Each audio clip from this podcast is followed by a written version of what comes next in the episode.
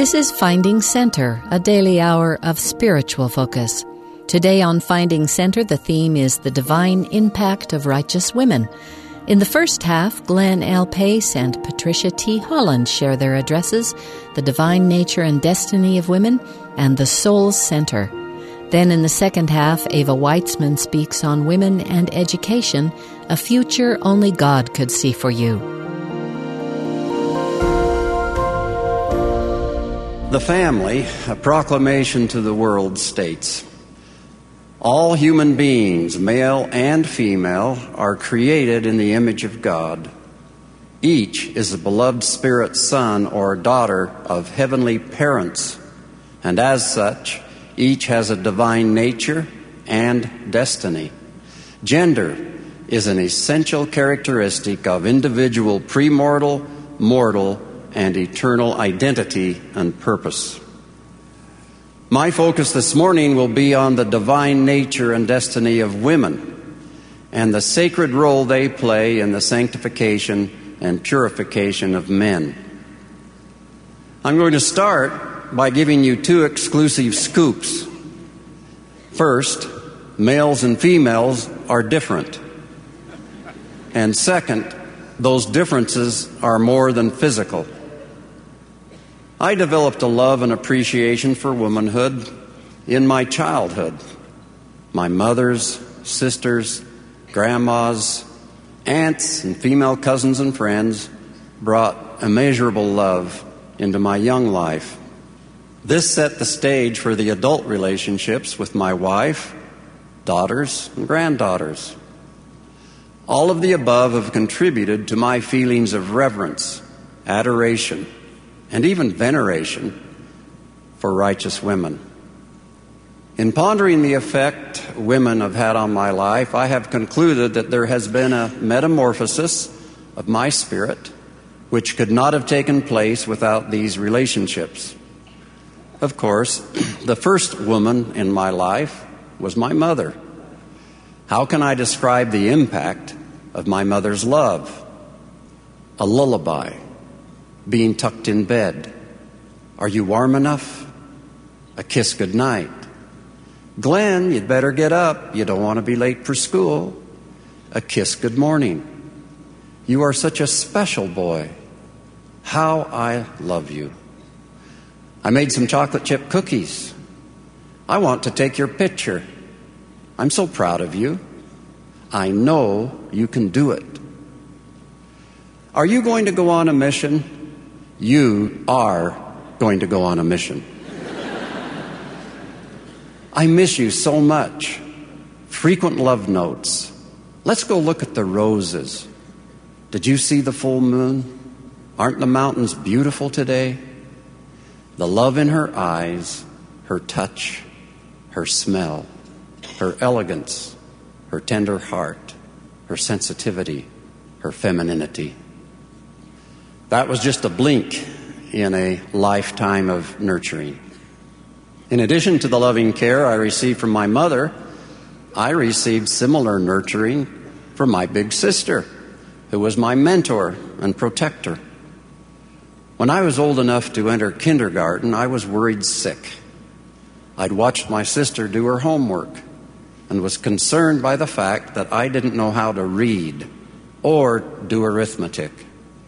The night before school started, my apprehension must have shown because she came into the bedroom and started talking to me about school. I explained my concerns, and she immediately began to allay my fears. She told me about recess. I could handle that. Then she explained that I would be taught to read one word at a time, and she assured me that I was smart and wouldn't have any trouble. Now, how would a brother have handled that situation? What's the matter with you? Oh, is Glennie going to cry? And so I explain I'm never going to graduate from kindergarten because I don't know how to read or do my arithmetic. He would then say, I'll tell you what I'm going to do. If you'll give me your allowance, I'll help you. now, how would a brother handle a situation like that? Different than a sister. As I mentioned earlier, men and women are different. My appreciation for women rose to a whole new dimension when our two daughters came into our lives. There is something angelic about daughters, at least in the eyes of their father. I have sometimes lamented that I wasn't born with the perspective that daughters brought into my life. If a man could be born with that insight, his respect for and treatment of a young woman during his dating years would improve significantly. I remember a time when my oldest daughter was just six or seven years old. I was struggling with saying my personal prayers on a consistent basis. I remember walking into her bedroom one night to listen to her say her prayers. Her room felt so peaceful, innocent, and pure that I felt like praying. I explained as best I could that I had been having a hard time staying in the habit of saying my prayers and asked if I could pray at her bedside. She looked a little puzzled, but agreed. On the second or third night, as I began my silent prayer, I felt her little hand on my head. She then turned on her side and with both hands began running her fingers through my hair. I must admit, I felt I had been touched by an angel, and also my prayers became longer because it felt so good. to this day, whenever there is a family gathering, I will eventually work my way over to the couch or chair where she is sitting, and I will sit on the floor and wait for her to run her fingers through my hair. From the time my second daughter was a baby through her early grade school years, I would rock her to sleep at night and carry her to bed.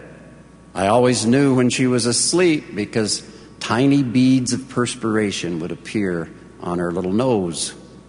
I would look at her angelic face and wonder if heaven could be any better than this. I concluded it must be a great comfort to her to fall asleep in her father's arms. Now I realize the peace and comfort she transmitted to me was possibly even greater. I've always been impressed with the love and respect our Savior bestowed upon the women in his life. As we read about these associations, our focus is generally on what he teaches them and the love and understanding he gives them. Have you ever considered the possibility that these women provided immense comfort to his burdened soul? It is my belief that he needed them as he journeyed toward living a perfect life in order that he could provide the ultimate sacrifice. I repeat that my association and interplay with the righteous women in my life has created a metamorphosis of my spirit and has been a purifying and sanctifying experience. I'd now like to turn to the more intimate relationship of husband and wife and the impact that relationship has on our exaltation. You're all familiar with the story of the creation. I'm going to pick up the account where Adam was placed on the earth. Please pay particular attention to the sequence of events leading up to the introduction of Eve. And the gods formed man from the dust of the ground and took his spirit that is the man spirit, and put it into him, and breathed into his nostrils the breath of life, and man became a living soul. And the gods planted a garden eastward in Eden, and there they put the man whose spirit they had put into the body which they had formed. And out of the ground made the gods to grow every tree that is pleasant to the sight and good for food the tree of life also in the midst of the garden, and the tree of knowledge of good and evil. Thus far, there is no mention of Eve. And out of the ground, I, the Lord God, formed every beast of the field and every fowl of the air, and commanded that they should come unto Adam to see what he would call them. And they were also living souls, for I, God, breathed into them the breath of life, and commanded that whatsoever Adam called every living creature, that should be the name thereof. Adam gave names to all cattle, to the fowl of the air, and to every beast of the field. But as for Adam, there was not found an helpmeet for him. In summary, before Eve appeared, the world was created. Adam had been placed in the Garden of Eden, and he had named and associated with all of the animals. He was enjoying a utopia in physical surroundings, as well as open communication with God. What more could he ask for? What more could he need? As President J. Reuben Clark says, Adam wandered alone in the glorious garden in Eden, which he had dressed and adorned. The Garden of Eden with its stately trees, its lovely flowers heavy with sweet odors, its grassy swards, its magnificent vistas with the far reaches of its placid rivers, with its gaily plumed birds, its lordly and graceful beasts, all at peace for sin was not yet in the world. Through all this magnificence, Adam wandered lonely, unsolaced, uncompanioned. The only being in, of his kind in the whole world, his life unshared in a solitude of exquisite elegance. And what was a far greater moment, his mission as he knew it to be impossible of fulfillment except the Father gave him an helpmeet. Close quote. I'd like to share a perspective from John Milton's Paradise Lost, which fully resonates with my soul. Much like President Clark, Milton describes the beauty of the garden and the variety of animals. However, he goes into more detail on his perception of Adam's frustration and loneliness. In his account, Adam watches the interplay between the animals and communicates with them as best he can. However, Adam concludes something is drastically amiss. Milton writes They rejoice, each with their kind, lion and lioness, so fitly them in pairs thou hast combined. Much less can bird with beast, or fish with fowl so well converse, nor with the ox, the ape, Worse then can man with beast, and least of all. In other words, Adam is saying, What's wrong with this picture? Milton goes on to suggest that God delayed the introduction of Eve until Adam could fully appreciate her. Seeing that Adam is now ready for the introduction of Eve, God describes what is going to happen next. I love Milton's description of what Eve would mean to Adam. What next I bring shall please thee, be assured. Thy likeness, thy fit help, thy other self, thy wish exactly to thy heart's desire. Thy fit help? No, this doesn't mean she would be in good shape. It means she would be a match, a complement, a counterpart, even his other self. Finally, Eve stood before him, and she exceeded his highest expectations. He had never seen anything like her in the garden. Milton continues Under his forming hands, a creature grew, manlike, but different sex, so lovely fair that what seemed fair in all the world seemed now mean, or in her summed up, in her contained, and in her looks which from that time infused sweetness into my heart, unfelt before. I hope Milton will forgive me for adding my opinion that the sweetness Adam felt, which was unfelt before, was much more than that which was generated by Eve's physical appearance. Those feelings flowing into him had as their source her wellspring. His feelings were the direct result of standing in front of one of the daughters of heavenly parents who had a divine nature different from, but complementary to, his own divine nature. I believe the Father's statement it is not good that the man should be alone, had a much more profound meaning than the obvious biological implications. It also went further than providing Adam with company. Adam's ability to obtain the purification necessary to get back into the presence of God was dependent upon his continuous association with Eve. Remember what Adam said when Eve stood before him for the first time. Therefore shall a man leave his father and his mother, and shall cleave unto his wife, and they shall be one flesh. Many years after the creation of Adam and Eve, Paul said, Nevertheless, neither is the man without the woman, neither the woman without the man in the Lord. And in the Doctrine and Covenants, in the celestial glory there are three heavens or degrees. And in order to obtain the highest, and man must enter into this order of the priesthood, meaning the new and everlasting covenant of marriage. And if he does not, he cannot obtain it. Why can't he obtain it? It's not just because he didn't obey a celestial commandment, it's because he didn't become a celestial being. There is a limit to our spiritual development as long as we are single. There is a spiritual development which can only be obtained when a man and a woman join their incomplete selves into a complete couple. Just as conception requires the physical union of male and female, perfection requires the union of the very souls of male and female. Elder Richard G. Scott has said, In the Lord's plan, it takes two a man and a woman to form a whole.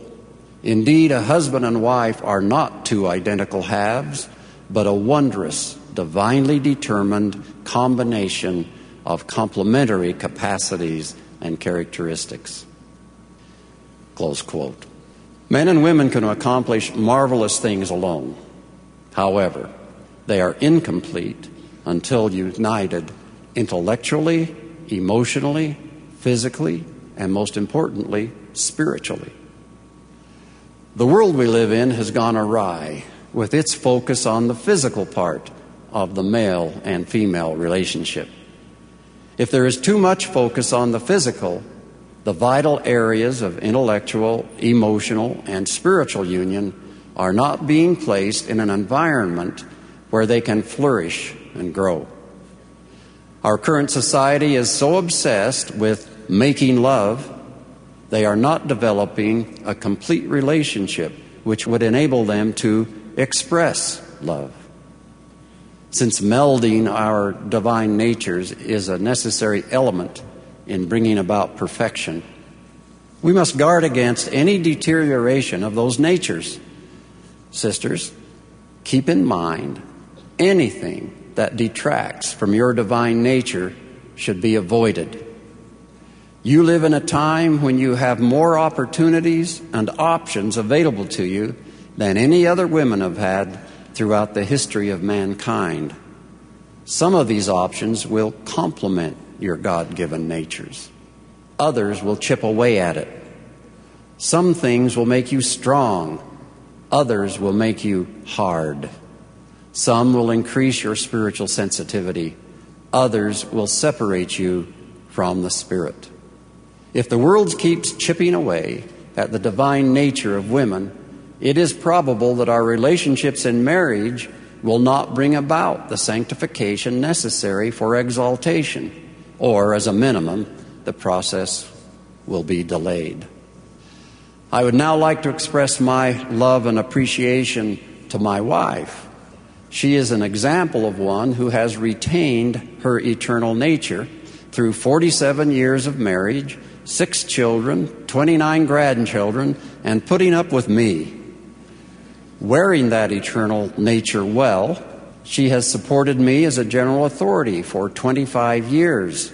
I could not have served, nor would I have been qualified to serve without her love and support. She has been the crucial key to the metamorphosis I desperately needed to become worthy and able to serve. Her eternal nature and destiny was never clearer to me than at the temple marriage of our youngest son. I have had the sacred honor of performing the marriages of all six of our children, and they, along with their spouses, were worthy to be in attendance on that occasion. Prior to the ceremony, as I spoke of sacred things, I looked at my wife, who was seated next to our son. My spiritual eyes were opened, and I saw her shining in all of her glory as she basked in the warmth of having joy and rejoicing in her posterity. She was radiant. I saw before me a priestess, queen, and goddess. There is absolutely nothing the world can offer which could come close to the fulfillment she was feeling. There was no accomplishment in the world she could have attained which would have made me love her more or be more proud of her efforts. Her eternal nature was then and is now still intact. We commonly hear the phrase men have the priesthood and women have been given the blessing of procreation. Neither assignment meets the measure of its creation unless there is perfection. After perfection comes the ultimate role of God and Goddess. These are eternal roles where one continues to complement the other throughout all eternity. It is in the marriage ceremony in the temple where husband and wife receive the power to perfect their relationship and thereby obtain exaltation. I like the Quaker proverb Thee lift me, and I'll lift thee, and we'll both ascend together. What will happen when we finally ascend together? I cannot put it any better than one of the great women in our history, Eliza R. Snow, who said, When I leave this frail existence, when I lay this mortal by, Father, Mother, may I meet you in your royal courts on high. Then at length, when I've completed all you sent me forth to do, with your mutual approbation, let me come and dwell with you. Sisters, I testify that when you stand in front of your heavenly parents in those royal courts on high, and you look into her eyes and behold her countenance, any question you ever had about the role of women in the kingdom will evaporate into the rich celestial air. Because at that moment, you will see standing directly in front of you your divine nature and destiny. In the name of Jesus Christ, amen. You're listening to Finding Center. We've just heard from Glenn L. Pace, and now we'll hear from Patricia T. Holland for her address, The Souls Center. For several years now, I have had what has been both an exhilarating and a sobering opportunity to observe rather closely the sisters of my own sex.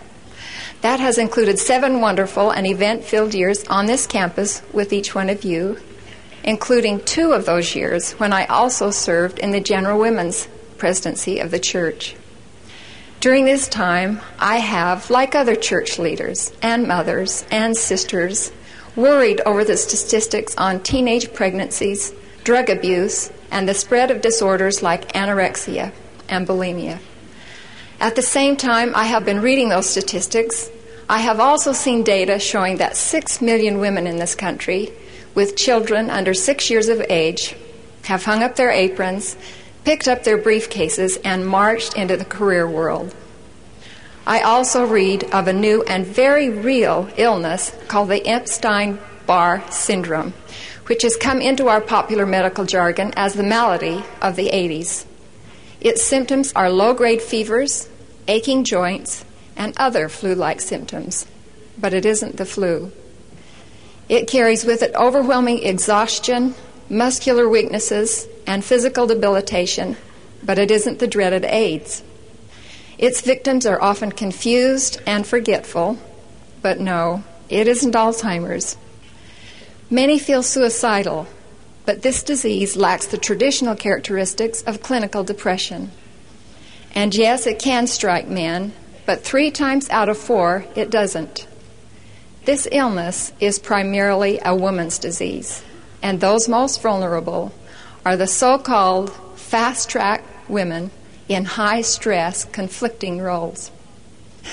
Is it appropriate to pause now, right here in sane Happy Valley, USA, and ask woman to woman, what in the world are we doing to ourselves?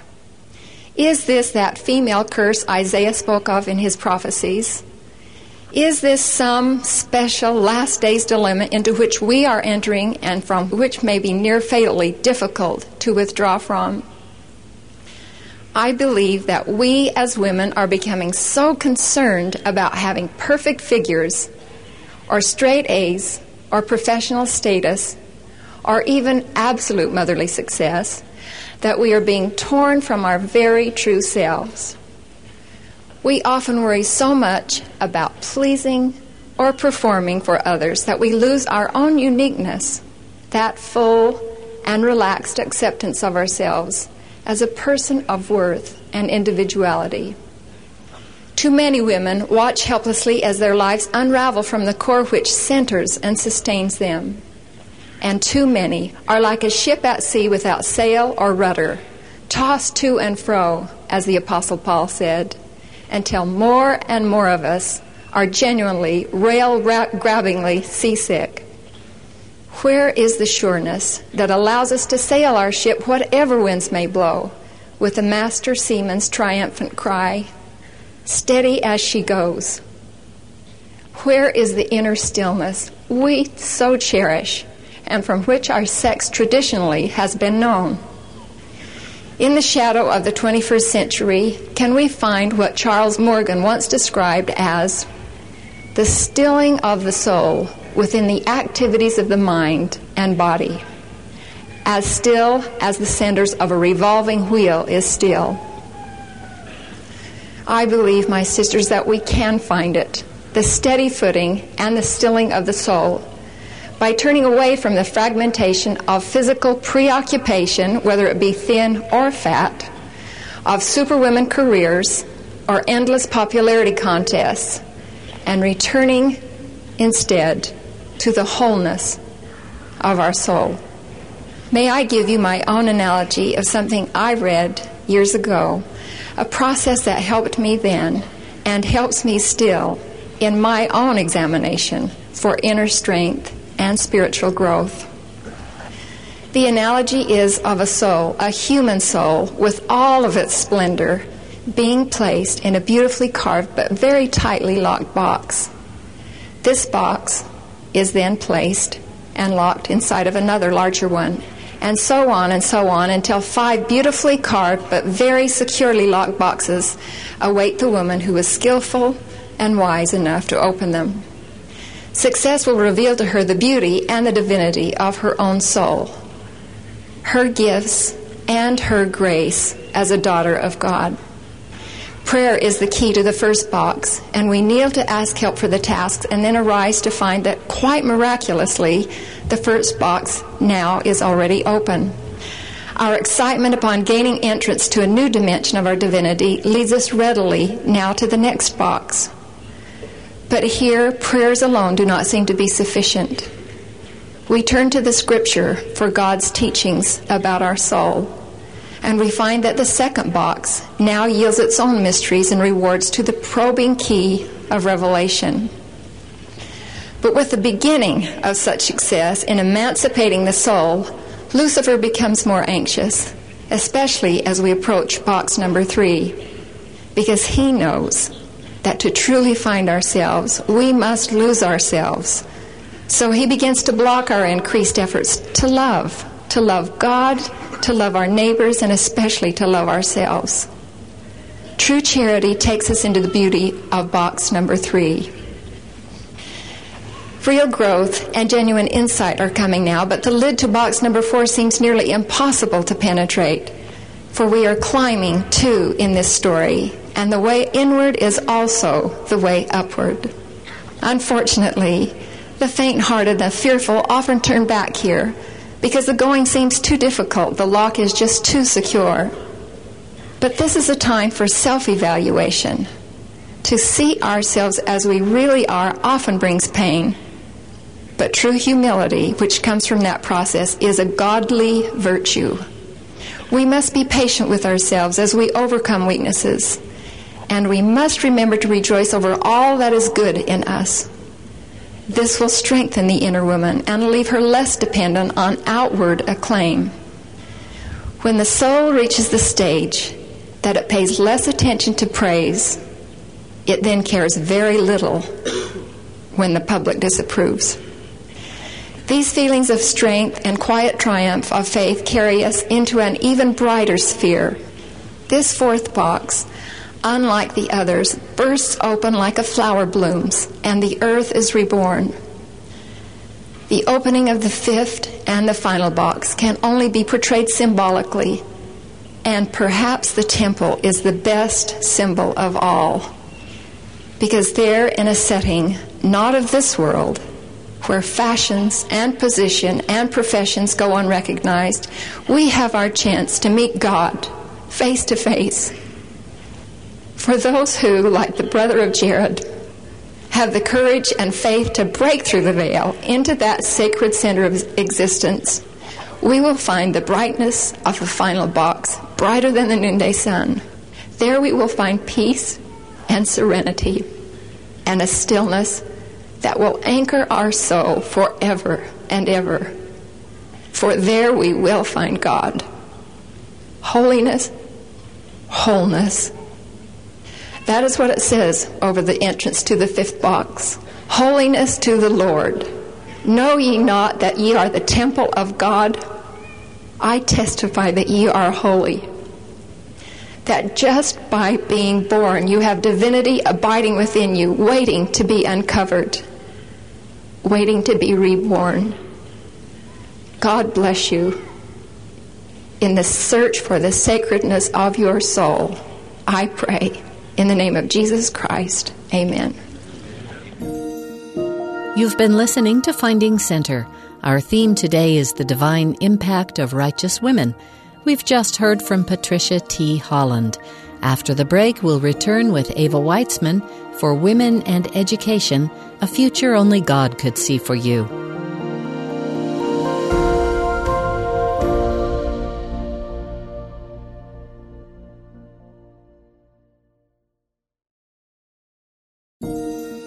This is Finding Center, a daily hour of spiritual focus. Our theme today is the divine impact of righteous women. Next is Eva Witesman, Associate Professor in the BYU Marriott School of Business at the time of this address, titled Women and Education A Future Only God Could See for You. Revelation in the book of Joel speaks of the role of women in the latter days, when it says that in preparation for the second coming of Christ, quote, I will pour out my spirit upon all flesh, and your sons and your daughters shall prophesy, and upon the handmaids in those days will I pour out my spirit. Close quote. Your daughters shall prophesy. In these last days, we are meant to seek and receive spiritual revelation by the power of the Holy Ghost. Like Rebecca, Hannah, Elizabeth and Mary, women are meant to receive direct spiritual revelation through gifts of the Spirit. Like Miriam, Deborah, Huldah, and Anna, we can develop the spiritual gift of prophecy and refine our ability to communicate with our Father in heaven in ways that affect our own spiritual development and have a positive impact on the world around us. These spiritual gifts bring us closer to the image of God in which we were created. Through her choice to partake of the tree of knowledge in the Garden of Eden, Mother Eve made it possible for each of us to exercise our agency in a world filled with choices, thereby providing us a way to spiritually develop. I do not think that it was an accident that it was by knowledge that she opened a pathway that would allow us to become more like God. I believe this sets an eternal pattern. The glory of God is intelligence, and we must likewise enhance our own inherent intelligence in order to become like Him and to receive His spiritual gifts. How do we reach this divine potential? How do we strengthen these spiritual gifts that have been foretold? Eliza R. Snow wrote, Let them seek for wisdom instead of power, and they will have all the power they have wisdom to exercise. When God prepares a leader for the gift of prophecy, he expands the view, he does not narrow it. He provides context for their personal prophetic development through lessons on the vast science and history of the earth and of the people on it. To Moses, he gave a vision of the earth, yea, even all of it, and there was not a particle of it which he did not behold. And he beheld also the inhabitants thereof, and there was not a soul which he beheld not. And he beheld many lands, and each land was called earth, and there were inhabitants on the face thereof. To the brother of Jared he gave a vision of all the inhabitants of the earth which had been, and also all that would be, even unto the ends of the earth. And to all the Nephite women, men, and children visited by Christ, he did expound all things even from the beginning until the time that he should come in his glory. And many of them saw and heard unspeakable things which are not lawful to be written. Formal higher education provides an opportunity to see more as God sees, not through a narrow and shrinking echo chamber, but with the depth of the riches both of wisdom and knowledge, with all things continually before him, for he has all power, all wisdom, and all understanding. He comprehendeth all things. This vastness of knowledge must be earned through hard work and by leveraging a greater perspective than our own. Like Eve, we must have our eyes opened not only to new information, but new ways of thinking about that information. If we seek discernment through the Holy Ghost as we engage in this process, we will be brought to new ways of valuing, understanding, and perceiving truth. Multiple prophets and apostles have made explicitly clear that for members of the church, education is not merely a good idea, it's a commandment. Speaking specifically to women, President Gordon B. Hinckley said, You must get all of the education that you possibly can. And Elder Bruce C. Hafen said, We make no distinction between young men and young women in our conviction about the importance of an education and in our commitment to providing that education. The Lord made clear that all things unto me are spiritual, and not at any time have I given unto you a law which was temporal. This means that the commandment to pursue education, no matter how temporally useful, is really about the development of our spirits and our spiritual gifts. We are commanded to receive education, and this is a spiritual, not merely a temporal commandment. Prophetic Counsel to Women has repeated the benefits of education in case we are called upon to become so called breadwinners in our households. This is wise counsel, and I have seen its place in the lives of close friends and family members time and time again. But this counsel adds precept upon precept to a deeper truth about the education of women. Our pursuit of knowledge has its own spiritual value, regardless of whether we ever enter the paid labor force. Elder Russell M. Nelson of the Quorum of the Twelve Apostles said, Your mind is precious, it is sacred. Therefore, the education of one's mind is also sacred. Indeed, education is a religious responsibility. In light of this celestial perspective, if you cut short your education, you would not only disregard a divine decree, but also abbreviate your own eternal potential.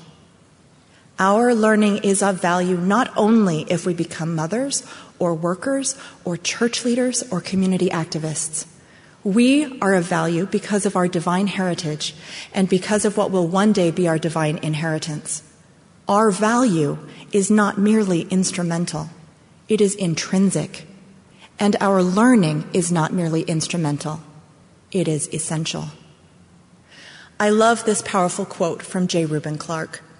We who invade the domain of knowledge must approach it as Moses came to the burning bush. We stand on holy ground. We would acquire things sacred. We seek to make our own the attributes of deity. We must come to this quest of truth in all regions of human knowledge whatsoever, not only in reverence, but with a spirit of worship. Our knowledge is to be coterminous with the universe and is to reach out and to comprehend the laws and the workings of the vast deeps of the eternities. All domains of all knowledge belong to us. In no other way could the great law of eternal progression be satisfied. Close quote. President Eyring said, Part of the tragedy you must avoid is to discover too late that you missed an opportunity to prepare for a future only God could see for you. That sentiment is so important that I'd like to repeat it. Part of the tragedy you must avoid is to discover too late that you missed an opportunity to prepare for a future only God could see for you. That could have happened to me. As women, our stories are powerful and they haven't always been told, so I'm going to tell you a little bit of mine. After graduation from college, I worked for a couple of years at a local nonprofit organization where I was inspired by the skills of a new manager. I decided to pursue a master's degree so I could gain the kinds of skills he had used to improve our organization. Between the time I was accepted to the program and the time I was to attend, we learned that I was pregnant with our first child. Pregnancy is always a challenge, but due to some medical complications, pregnancies are particularly difficult for me. I was sicker than I had ever been in my life. I could only stand up for a few minutes at a time, and I was virtually no help as my husband, family, and friends packed up our little apartment and sent my husband to Indiana. By this time, I had been prescribed a temporary bed rest and was unable to travel. I called my program in tears and asked if they would be willing to hold my spot even though I would miss the first weeks of school. When I finally arrived to begin my master's program, the heaviest question in my heart was whether I should be pursuing the degree at all. After all, I was now anticipating motherhood. And though I did not yet understand the gravity of what that meant, caring for our unborn daughter was already the most physically, mentally, and emotionally challenging experience of my life. In my new ward, I was promptly called to be an assistant nursery leader. I was new to the ward, new to the state, and nobody there knew me, including the counselor in the bishopric who set me apart from my new calling. We'd never had a conversation. He laid his hands upon my head and bestowed upon me all the usual authority, gifts, and admonitions appropriate for a calling in nursery. That I would have the strength to carry out my calling, that I would love the little children. And then, speaking to my most hidden fears and my deepest questions. He told me in the name of Christ to pursue and complete my master's degree, that this was the will of God. And so I did. Near the conclusion of my master's degree, my husband had a good job offer in Washington, D.C. I was preparing to be a stay at home mom to our then one year old daughter. We were making plans, scoping out neighborhoods, and undergoing background checks. I felt unsettled by the move like something wasn't quite right, and wanted the confirmation of the Spirit to help soothe me. But the more I prayed, the more agitated I became. This was not a mere lack of answer, which sometimes suggests that the Lord wants us to move forward and use our own agency. This was an active sense of dread.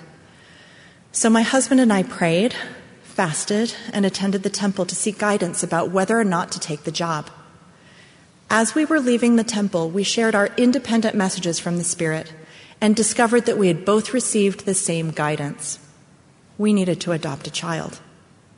This was unexpected but exciting, and we began the long process that ultimately led us to welcome our second daughter. The matter of our imminent move remained unresolved until the very last day of class in my master's program. I was sitting in a darkened room as the professor projected slides about collaboration in the nonprofit sector. During that lecture, I felt a tremendous and unmistakable outpouring of the Spirit, and a clear, quiet, calm voice spoke to my mind, telling me I would return for a PhD. I was at peace.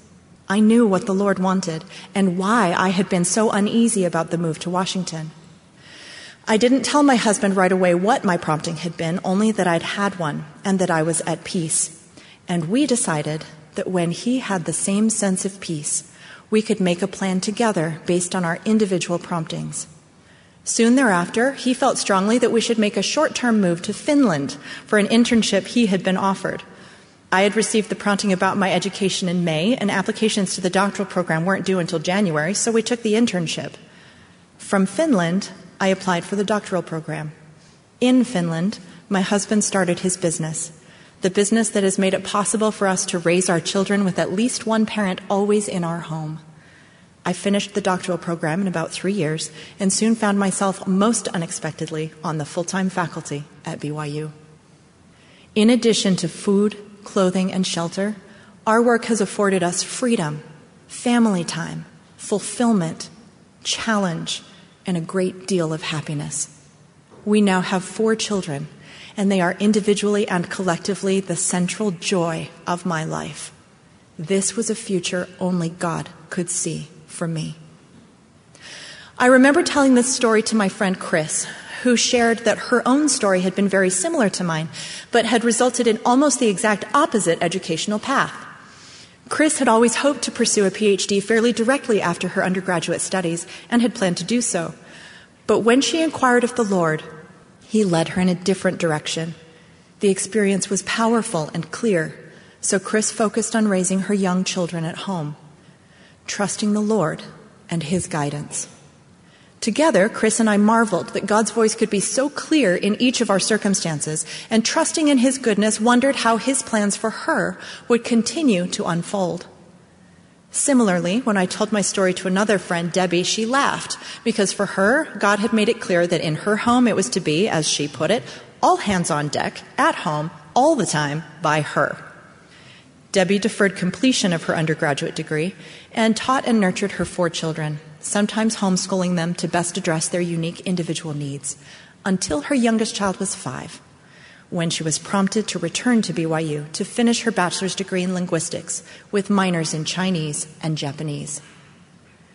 In a world that values education primarily as a means to increase our value in the workplace, Nonlinear educational paths may sometimes be considered non traditional, but they are not non essential.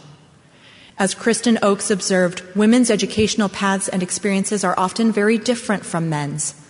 As Latter day Saints, we know that the pursuit of education is not merely about gaining marketable skills in an efficient and linear fashion, but that education is a tool for gaining important spiritual growth and spiritual gifts that can be used in all facets of our lives. When I reached out to Chris to ask if I could share her story, I learned that the Spirit has begun to open new vistas for her future. She shared that it can be difficult and overwhelming to try and see what the Lord has planned, especially when such revelation doesn't come all at once. I don't know what the Lord has in store for Chris, but I do know it will be both challenging and beautiful. When I contacted Debbie, she said that for her, the Spirit seems to work by reawakening her own long dormant dreams and goals when the time is right. She is now preparing to take the LSAT and hopes to become an attorney. To everything there is a season, and a time to every purpose under heaven. Pakistani education advocate Ziauddin Yousafzai, whose daughter Malala joined his fight for the education of women in the face of Taliban rule, says that for women, quote, Enrollment in a school means recognition of her identity and her name. Admission in a school means that she has entered the world of dreams and aspirations where she can explore her potentials for her future life. Close quote. Our intellectual and spiritual growth through education is a righteous pursuit and represents our willingness to fulfill a commandment of God investments in our own development are worthwhile because we are daughters of God, and He wants us to reach our divine potential in every possible way. But it should also be acknowledged that it is virtually impossible for the influence of a spirit led education to end only with our own benefit. In 1 Corinthians chapter 13, we read, And though I have the gift of prophecy, and understand all mysteries and all knowledge, and though I have all faith so that I could remove mountains and have not charity, I am nothing. Charity never faileth. Elder and Sister Oaks wrote, Our religious faith teaches us that we should seek learning by the Spirit and that we have a stewardship to use our knowledge for the benefit of mankind. We seek knowledge because it makes us more like God and closer to Him and his central trait is pure and benevolent love for all of humanity. The more we become like him through knowledge, and the more we hone our ability to hear him testify of truth through the Spirit, the more these things will lead us to service in every aspect of our lives. Women's voices are needed in all echelons of human activity. President Kimball said, We wish you to pursue and to achieve that education which will fit you for eternity as well as for full service in mortality. We do not desire the women of the church to be uninformed or ineffective. Dallin H. Oaks said, Our young women's primary orientation toward motherhood is not inconsistent with their diligent pursuit of an education, even their efforts in courses of study that are vocationally related. A young woman's education should prepare her for more than the responsibilities of motherhood. It should prepare her for the entire period of her life. Gordon B. Hinckley said, You can include in the dream of the woman you would like to be a picture of one qualified to serve society and make a significant contribution to the world of which she will be a part. Pursue educational programs which will lead to satisfying work and productive employment. Education will increase your appreciation and refine your talent. And from President Boyd K. Packer, we need women who are organized and women who can organize. We need women with executive ability who can plan and direct and administer, women who can teach, women who can speak out. There is a great need for women who can receive inspiration to guide them personally in their teaching and in their leadership responsibilities. To this, Elder Nelson added, We need your strength, your conversion, your conviction, your ability to lead, your wisdom, and your voices. The kingdom of God is not and cannot be complete without women who can speak with the power and authority of God. I plead with my sisters of the Church of Jesus Christ of Latter day Saints to step forward. Take your rightful and needful place in your home, in your community, and in the kingdom of God more than you ever have before. As you do so, the Holy Ghost will magnify your influence in an unprecedented way. Bonnie Oscarson said, All women need to see themselves as essential participants in the work of the priesthood. The kingdom of God cannot function unless we rise up and fulfill our duties with faith. Sometimes we just need to have a greater vision of what is possible. Sisters, never question the value of your education or wonder if you will have an opportunity to learn and use the knowledge you have gained. God knows you. And even though you may not yet know his plans, he knows the end from the beginning. He is preparing and qualifying you for the work he wants you to do. He will continually guide you to ways that your knowledge and your skills can be of benefit to yourself, your family, your community, and his kingdom. For the battles we face in this life, we need to allow God to arm us in his way in His time and with His spiritual gifts. But in preparation for these battles, our women are frequently wounded from friendly fire, even as we stand at the armory. President Kimball acknowledged this when he taught the brethren that sometimes we hear disturbing reports about how sisters are treated. It should not be, brethren. The women of this church have work to do our sisters do not wish to be indulged or to be treated condescendingly. They desire to be respected and revered as our sisters and our equals. I mention all these things, my brethren, not because the doctrines or the teachings of the church regarding women are in any doubt, but because in some situations our behavior is of doubtful quality. Virginia Pearce suggested that when we feel we must protect and defend ourselves, our energy is used counterproductively, and our learning and the learning of others is severely limited. Consider this experience. Once in an elevator, I encountered a young woman who was pursuing a master's degree. She hadn't taken any of my classes, but I had seen her in the building and knew her to be a promising mentee of one of my colleagues. I asked her how she was doing. Her response to me, a virtual stranger, was this I'm struggling today because my family thinks I have been led astray by the devil to pursue my education. I asked her if she herself was concerned that she was on the wrong path, as her family had suggested. between the first floor of my building and the seventh. This young woman bore testimony, and the Holy Ghost confirmed to me that the Spirit had guided her to pursue her studies and that she would continue to do what God asked of her. Women frequently persevere in the face of insensitive comments on the part of those around them. We are prepared to soldier on through the attacks of the adversary, who seeks to deter the pursuit of our divine potential at every turn. We are often less prepared for the stinging and inappropriate attacks and judgments of our brothers in the gospel, our fellow sisters, friends, spouses, and sometimes, as in the case of the woman in the elevator, even parents. I would be ungrateful if I stood here today and didn't acknowledge the unyielding support of my parents, siblings, and mentors as I have walked my own path, or the love and companionship of my husband who has walked his path beside mine.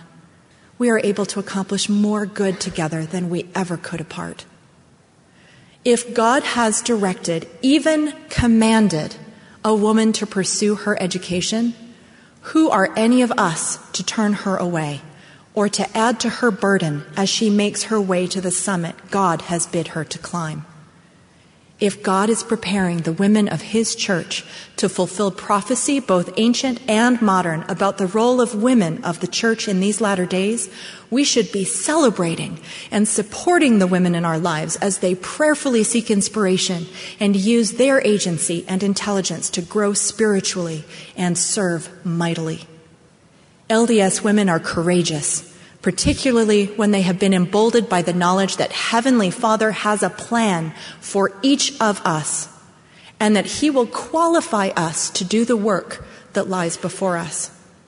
Once we know what God wants us to do, we are fully capable of following the counsel of President Hinckley to sacrifice anything that is needed to be sacrificed, to train our minds and hands to become an influence for good as we go forward with our lives. We will seek every good gift in the service of our God. All we ask is that you not stand in our way as we pursue the Lord's errand. Follow instead the example of Malala's father, who said, People ask me what is special about my mentorship that has made Malala so bold and courageous, vocal and poised. I tell them, Don't ask me what I did. Ask me what I did not do. I did not clip her wings. And that's all. Brothers and sisters, I have a testimony of this gospel. God is real. He loves us. He knows us. And we have the potential to become like Him. I say these things in the name of Jesus Christ. Amen. You've been listening to Finding Center. Join us every weekday for an hour of inspiration and spiritual focus. Today's theme was the divine impact of righteous women with thoughts from Glenn L. Pace, Patricia T. Holland, and Eva Witesman. Find links to the full text, audio, and video of these addresses at byuradio.org slash finding center. Finding Center is a production of BYU Broadcasting.